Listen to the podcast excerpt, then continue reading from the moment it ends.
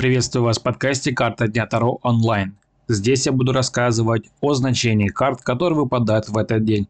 К примеру, сегодня у нас 25 сентября 2023 года. Я достаю карту и трактую ее, что она означает в этом дне. Поэтому подписывайтесь, ставьте лайки, будет интересно. Расклады Таро на каждый день для вас.